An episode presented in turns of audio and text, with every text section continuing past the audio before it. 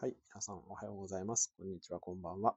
えー、内科医多教の休憩室へようこそ。このラジオではですね、えー、医療情報の正しい見極め方とか、あと患者力の高め方、あと診断の話などをですね、えー、内科医多教が、まあ、自由気ままに発信する番組になっております。はい。今日もよろしければ最後までお付き合いください。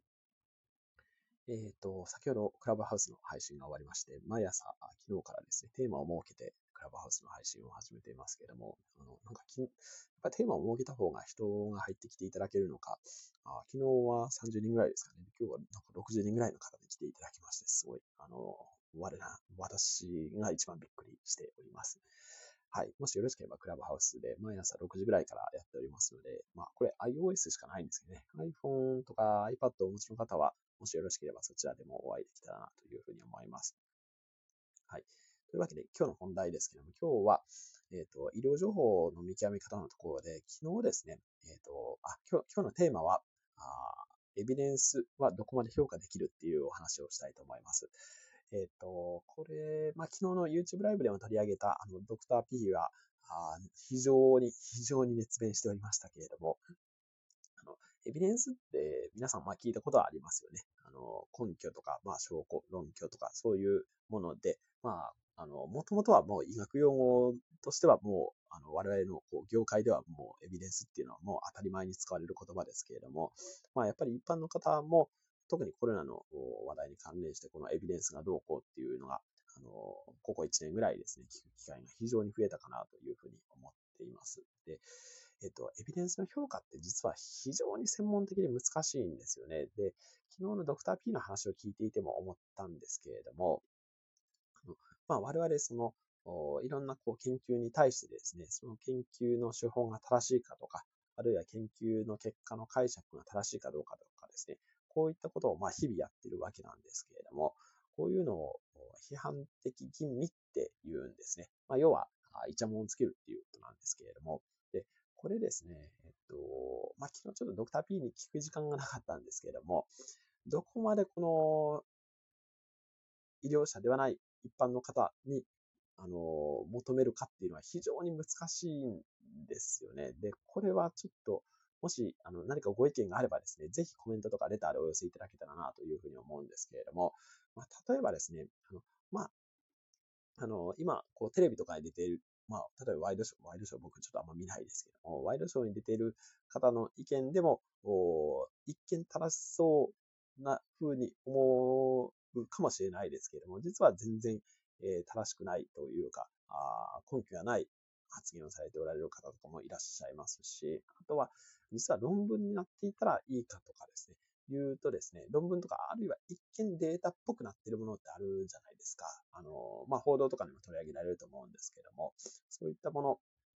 であってもですね、えー、実はもうものすごい突っ込みどころ満載であったりとかっていうことは、まあ日常茶飯事なんですね。で、もちろんその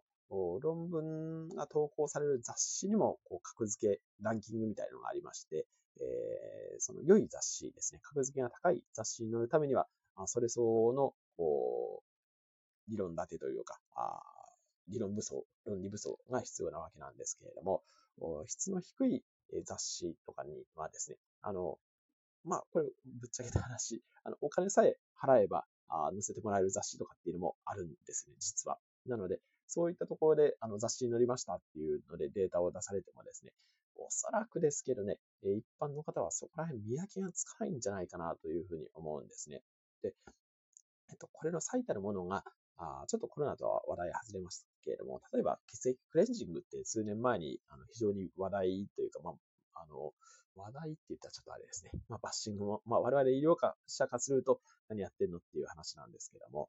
あの、そういうのが、まあ、あの、大きく取り上げられたことがありました。で、えー、そこを推進してる、えー、学会とかですね、あとは、まあ、クリニックとかもそうなんですけれども、のホームページとかを見るとですね、え、いかにもそれらしい形でのこう根拠が書かれていたりとかですね、あるいは論文が結構ざーっと、えっ、と、私が見たホームページとかだと、20件ぐらいですね、え、論文がバーっとなんか英語のバーって書いてあるのがあったりするホームページがありました。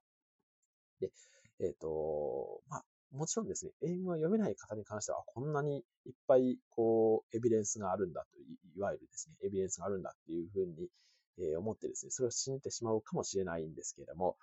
例えば英語を翻訳するとですね、全然人では実証されていない動物実験レベル、あるいは動物実験以前のレベルであったりとかですね、あとは、あのその、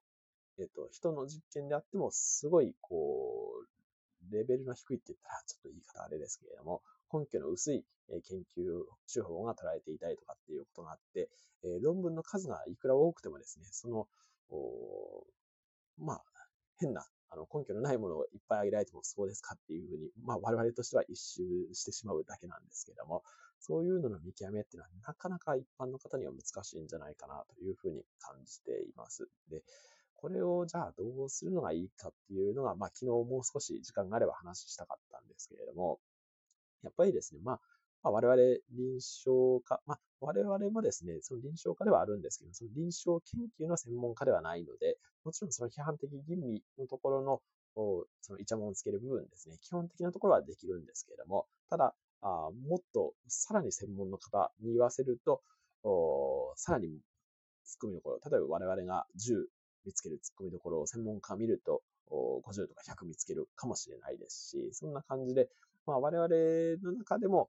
批判的吟味のレベルっていうのがあるかなというのは常々感じているんですけれども、まあ、一応この医療としてのプロとしてですね、見る目と、やはりの方が見る目とでもだいぶですね、だいぶ差があるんじゃないかなというふうに思っています。なので、えっと、よくまあ患者さんとかに私はお話ししてるのは、あの、例えばこの、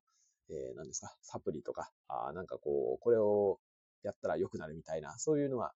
あればですね、えー、ぜひ、こう、診察の場面に持ってきてくださいっていうふうに言うことが多いんですけれども、ただ、そうでなくてもですね、あの、やっておられる方っていうのは多分いると思うんですね。あの聞いてくれる方の方が、むしろこう、開けているという感じで、実際には、あの、医者に報告せずに、えご自分でご自分なりの良かれと思ってやってるっていうことが実は、実は良くないっていうことは、まあしばしば今までも経験してきましたんで、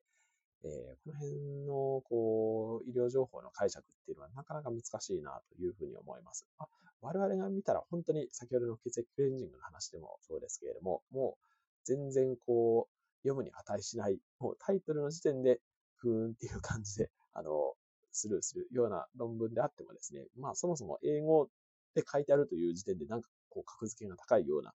印象を受けられる方もいらっしゃると思いますし、えっと、ましてそれが20個ぐらい並んだ日にはですね、えー、すごい、あの、優秀な治療なんだというふうに思われる方もいらっしゃると思うんで、はい。ちょっとこの辺が、あの、個人的にはもう少しどうにかなもんかなとも思っていますし、あとは、まあ、どこまでその一般の方にですね、そのイチャモンをつける技術を教えるかって、まあ、これはやはり、まあ、我々当然ですけど、専門的なトレーニングを受けてますんで、えー、それをじゃあ全部一般の方に求めることというのも、まあ、それもちょっと、酷というか、あ違うかなというふうに思ってますので、なんかいい方法があればなというふうに思っています。はい。もし何かあいいアイディアとかですね、あればあコメントとかレターでお寄せいただけたらなというふうに思いますし、もしそのエビデンスの話ですね、昨日ちょっとドクター P がだいぶ熱弁しておりましたんで、興味ある方はあ昨日の YouTube をご覧いただけたらなというふうに思います。はい。というわけで最後まで、えー、お付き合いいただきましてありがとうございました。あ体も心も健康にということで、今日も幸せな一日ありますように、お相手は内科医の竹雄でした。では、